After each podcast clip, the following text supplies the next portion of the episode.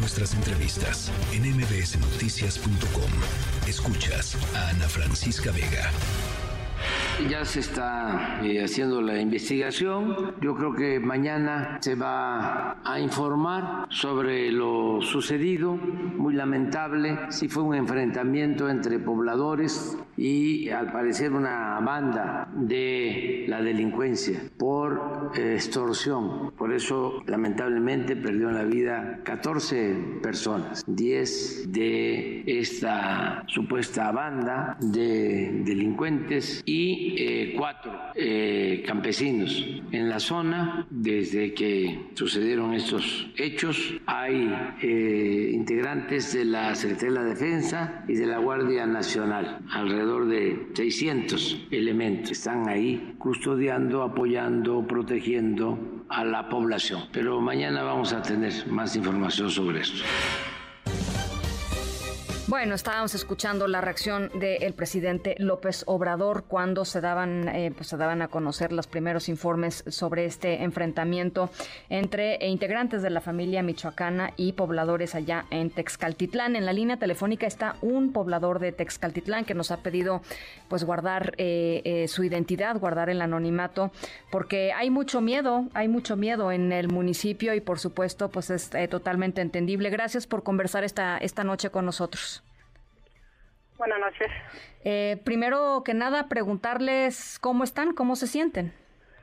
Nos sentimos em, vulnerables, nos sentimos temerosos, eh, tenemos muchas amenazas, este, y sí estamos muy preocupados.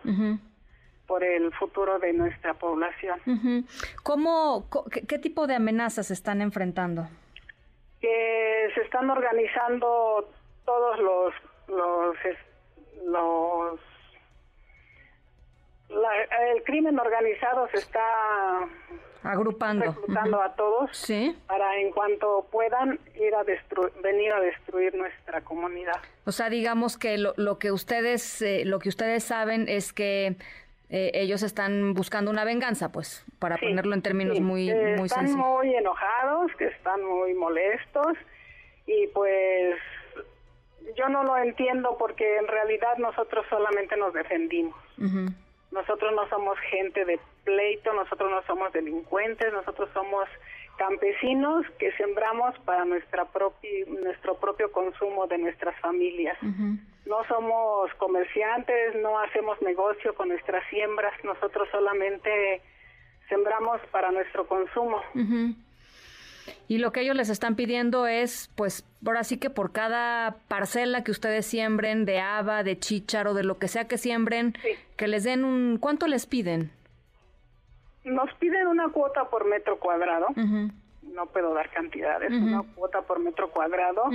Se logre la cosecha o no se logre. Es una zona de temporales este, inciertos. Sí. Ahorita vienen las nevadas. A veces la cosecha se pierde totalmente ahorita los cultivos están en flor y ellos ya quieren la cuota por algo que no sabemos si vamos a cosechar algo. Sí. O sea que quieren la cuota adelantada, digámoslo así. Sí. Y pues no, no es posible. Vivimos al día, somos campesinos, me vuelvo a repetir. ¿Cuánto tiempo lleva esto, señora? ¿Cuánto tiempo lleva esto pasando? No, ya lleva más de cinco años. Más de cinco años, empezaron con poco, nos controlan la carne, nos controlan el azúcar, nos controlan el huevo, nos controlan los materiales de construcción, nos obligan a comprárselos a ellos.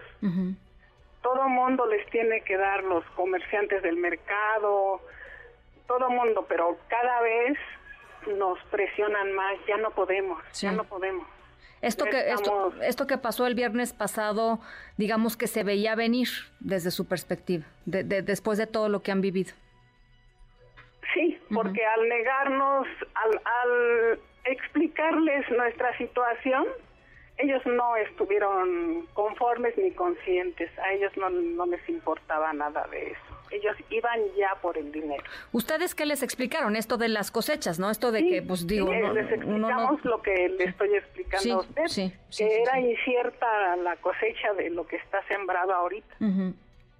Ahora, es una, es una comunidad eh, pues pequeña, es una comunidad unida. ¿Cómo les, cómo les pega eh, este pues el asesinato de, de, sus, de sus amigos, de sus, de sus vecinos? Nos pega y no solamente a nuestra población, sino al municipio en general. Claro. Porque acaban con el turismo, con los pocos visitantes que van. Es un pueblo muy bonito, es con unos paisajes maravillosos y nos afecta porque la gente ya no quiere visitarnos, ya no viene a consumir, el comercio afecta al comercio, no nada más a nuestra comunidad, nosotros estamos a 20 minutos del centro del pueblo, afecta a todo el municipio. Ahorita ya nos suspendieron posadas, ya nos van a suspender la feria anual de Año Nuevo, nos afecta muchísimo. Nos decía, no nada más a nosotros, a toda la población. Nos decía el, el, corresponsal que ahora estaba por ahí, nos decía, pues a esta hora, a las seis y cuarto de la tarde, ya es está muerto, o sea, no hay nadie en las calles, la gente está... Cuando en tiempos anteriores nuestros niños salían a, a las canicas, a, a, patear el balón, a dar la vuelta por el centro, a caminar, esa libertad ya no la tenemos. Sí ya no la tenemos porque levantan a quien se les da la gana. Sí. Entonces, y los desaparecen. Sí. Entonces, pues sí, sí nos ha, nos ha afectado muchísimo y cada vez es más.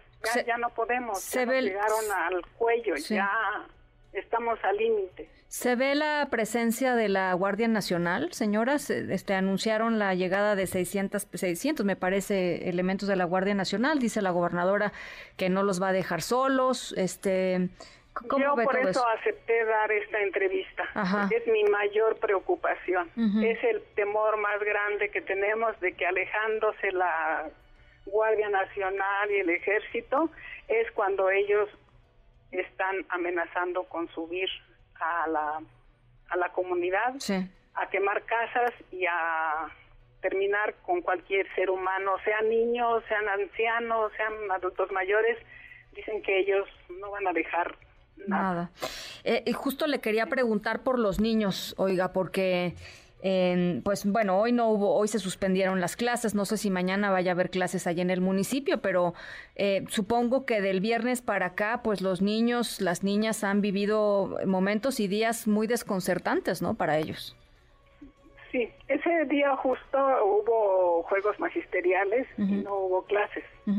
Ahorita ya suspendieron las clases hasta vamos, adelantaron las vacaciones. Ah, ya se suspendieron, o sea, ya no regresan a clases los Ya no va a haber clases.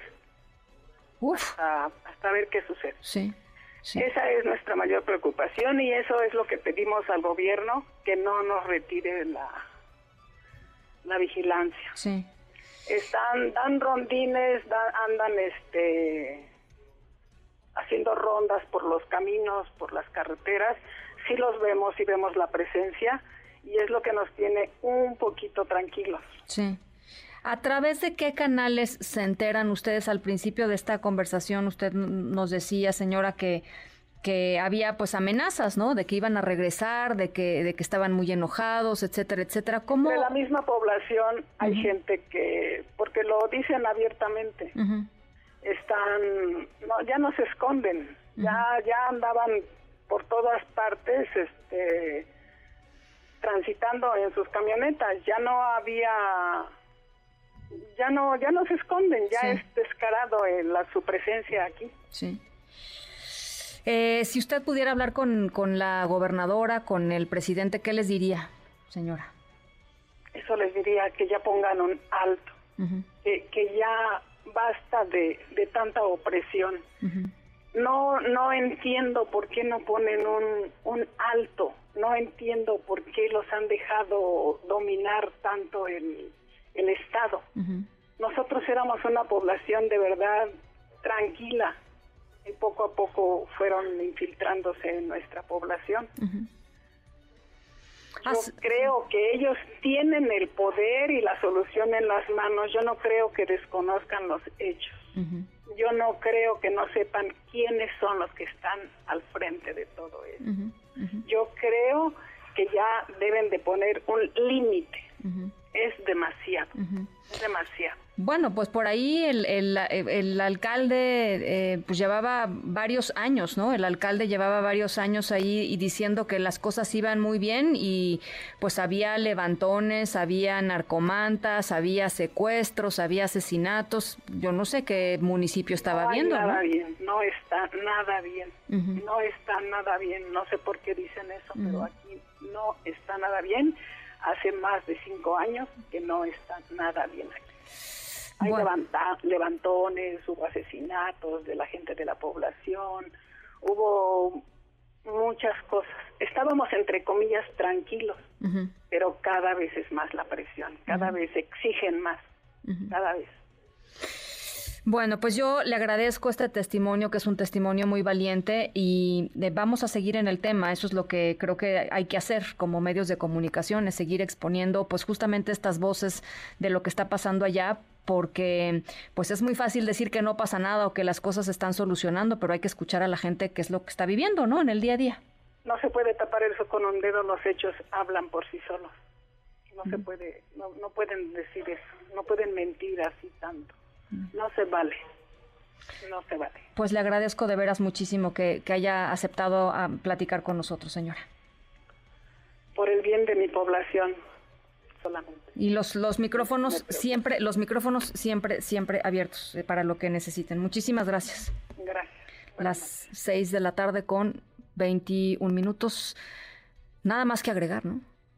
Habría que mandarle este clip ahí a un par de personas en Palacio Nacional, sería bueno, ¿no? Este, y también en Palacio de Gobierno ahí en el Estado de México, a ver qué, a ver qué es lo que opinan. Noticias.